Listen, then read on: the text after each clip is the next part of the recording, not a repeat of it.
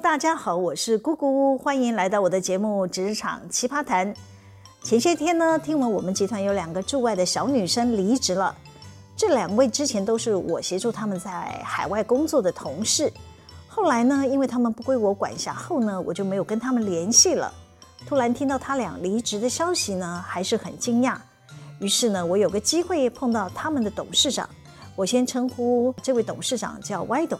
我随口问了这两个女生离职的原因。歪董本来不想谈，他觉得其中一位是个人才。我先给这个人才起个代号叫 S 小姐。S 小姐呢，之前表现很优异，让海外厂生产的进度超前。但前阵子呢，海外团队发生了内讧，互相对立攻击，让歪董呢很心烦。我就问：你们海外人才才几个人呐、怎么也在搞对立呀？歪董无奈地说：“主因是 S 小姐呢，对驻外的主管比较重视另一位男性的同仁，反而忽略 S 小姐的努力，她觉得很委屈。由于呢长期在海外工作，加上疫情无法定期的返国休假，S 小姐的心态多少都会觉得自己为了这家公司做了很多的牺牲奉献，到头来呢却得不到驻外主管的重视，内心所产生的不平衡。”去年底呢，歪董为了缓解这两位女生的情绪，同意让两个人呢提前返台休假了三个月，仍然无法改变两个小女生的想法。歪董告诉我，他比较重视团队的和谐，这两个人要是搞小团体排挤其他人，只能选择让他们离开吧。呃，我能理解 S 小姐的心情，可能是长期在海外工作，生活圈比较小。平日工作与生活呢，都是跟这些台干主管互动。倘若发生任务分工意见不同，稍有摩擦的时候，是很容易放大自己的委屈。若再加上不懂得帮自己的情绪找出口，也没有足够的心理素质去面对挫折与挑战，再加上其他负面情绪的干扰，会将 S 小姐过去累积的好名声化为乌有。我刚出社会工作时，也是玻璃心一枚啊。任何人都不能讲到我这个人哪里不好，或者是讲我哪里做错了要改进之类的，那一定会触动我的泪腺神经。我当时年纪小，不会处理这种情绪，任由委屈在我内心里扩散开来，一发不可收拾。我掉眼泪是那种先没有哭声，狂掉大颗眼泪。我为了压抑自己不要哭出声音啊，最后都会变成无法控制，全身颤抖的啜泣。就一副全世界的人都对不起我的楚楚可怜状。我的爸爸最受不了我这样。之前啊，他只是大声骂了我一句，我就一大颗一大颗的眼泪掉下来。我爸看了更生气，他就说：“我又没有打你，你是在哭什么？”当然，我爸看我哭得这么可怜，本来要体罚的都可以免了。我是开玩笑的啦，我可不是借着哭逃避我爸爸的责罚。我只是想告诉大家，我年轻的时候就是一个爱哭鬼。无论发生什么事，都觉得自己是最委屈的那一个。我爸就提醒我说：“你动不动就掉眼泪，你出社会工作会被老板、同事嫌弃，好像谁欺负你一样，会误解你是个娇生惯养的人，连讲一句都不行。”呃，当时我根本就听不进去我爸的告诫，直到我在职场被我的董娘念了一顿，我才体会到爸爸说的是对的。事情是这样。我的前老板娘，我们都喊她董娘。当时我待的公司是一家传统产业，公司在新竹厂区盖了两栋大楼，董事长的住家就在其中一栋楼的楼上，我们的行政办公大楼则是在另一栋。另外呢，还有一个业务总部设在台北市。每天台北、新竹两地都会有文件的往来，因此呢，两地的会客大厅呢，就是文件样品的集散地。所有的文件资料都要先交给柜台登记后呢，才会帮忙托送。我们有一位业务主管呢，他家住在新竹，但是他每天都要开车到台北工作，因此呢，业务主管都会刻意绕进新竹，将前一天台北下来的文件交给新竹柜台，再带走新竹的文件。有一天，我们董娘一大早跑去市场，买了很多新鲜的蔬果鱼肉。他想请这位业务主管带去台北办公室转交给他的女儿，但是董娘并没有通知任何人，也没有人知道老太太传后几堆好料要嫁去台北。偏偏啊，那一天业务主管像一阵风，突然出现在会客大厅。我当时正好在大厅轮值，他问了一句：“今天有东西要北上吗？”我就回他：“没有哦。”那他就走了。之后呢，我在会客大厅外面擦玻璃。对，当年柜台人员都要负责整理会客大厅的环境。我老远呢就看到我们老太太从广场的另一栋楼走了出来。我看着她拎着大包小包，我就赶紧跑过去帮她提东西，并随口问了一句：“董娘，你提这些东西是要拿去哪里呀？”董娘就说：“我要托业务经理帮我拿去台北呀。”我当下也没有意识到事情大条，还很天真的回答董娘说：“哦，业务经理刚刚走。”哎，董娘一听我说业务经理刚走啊，突然声音大了起来，说什么？他走了？你这杂波音啊？那安内唔捌代志哦？人家业务经理进来不会先请他坐一下喝杯茶哦？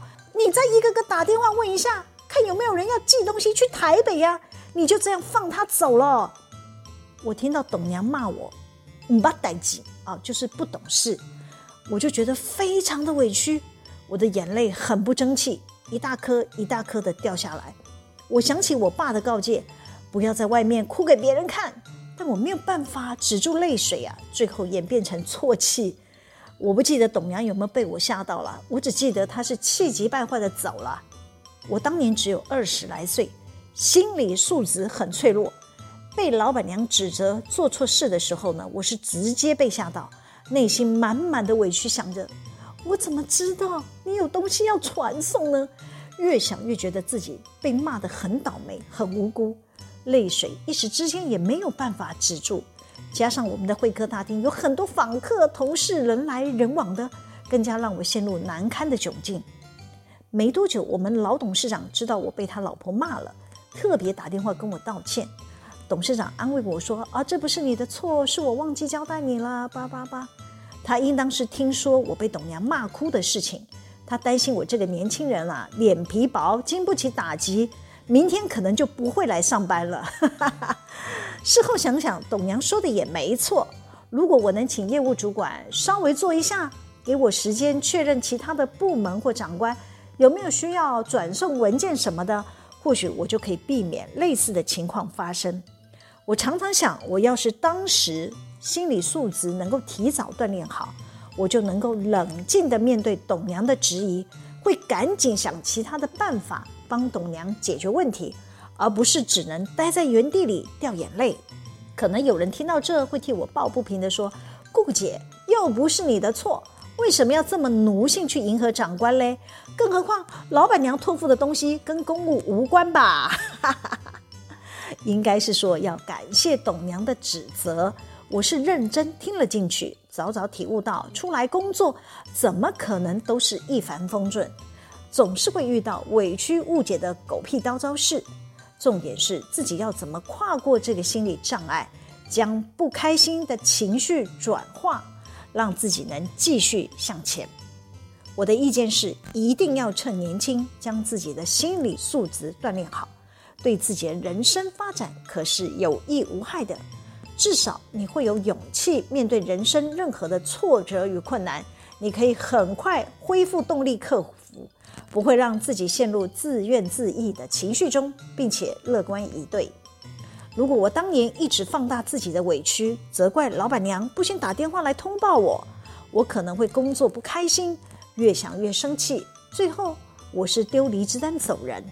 也可能仗着董事长有打电话来道歉，从此恃宠而骄，或者是得理不饶人的，我应该也会很快被董娘给撵走啦。我在职场也看过不少类似的故事，有些当事人都老大不小了，搞到哭哭啼啼，还真的把周边的长官同事吓到不知所措。我都想到自己年轻的这一段故事，我很庆幸自己很快的汲取教训，不要在职场。暴露自己脆弱的面相，不仅不会帮助自己扭转颓势，还可能让上级长官误认我们是能力不够，一点委屈不如意就想靠泪水博取同情吗？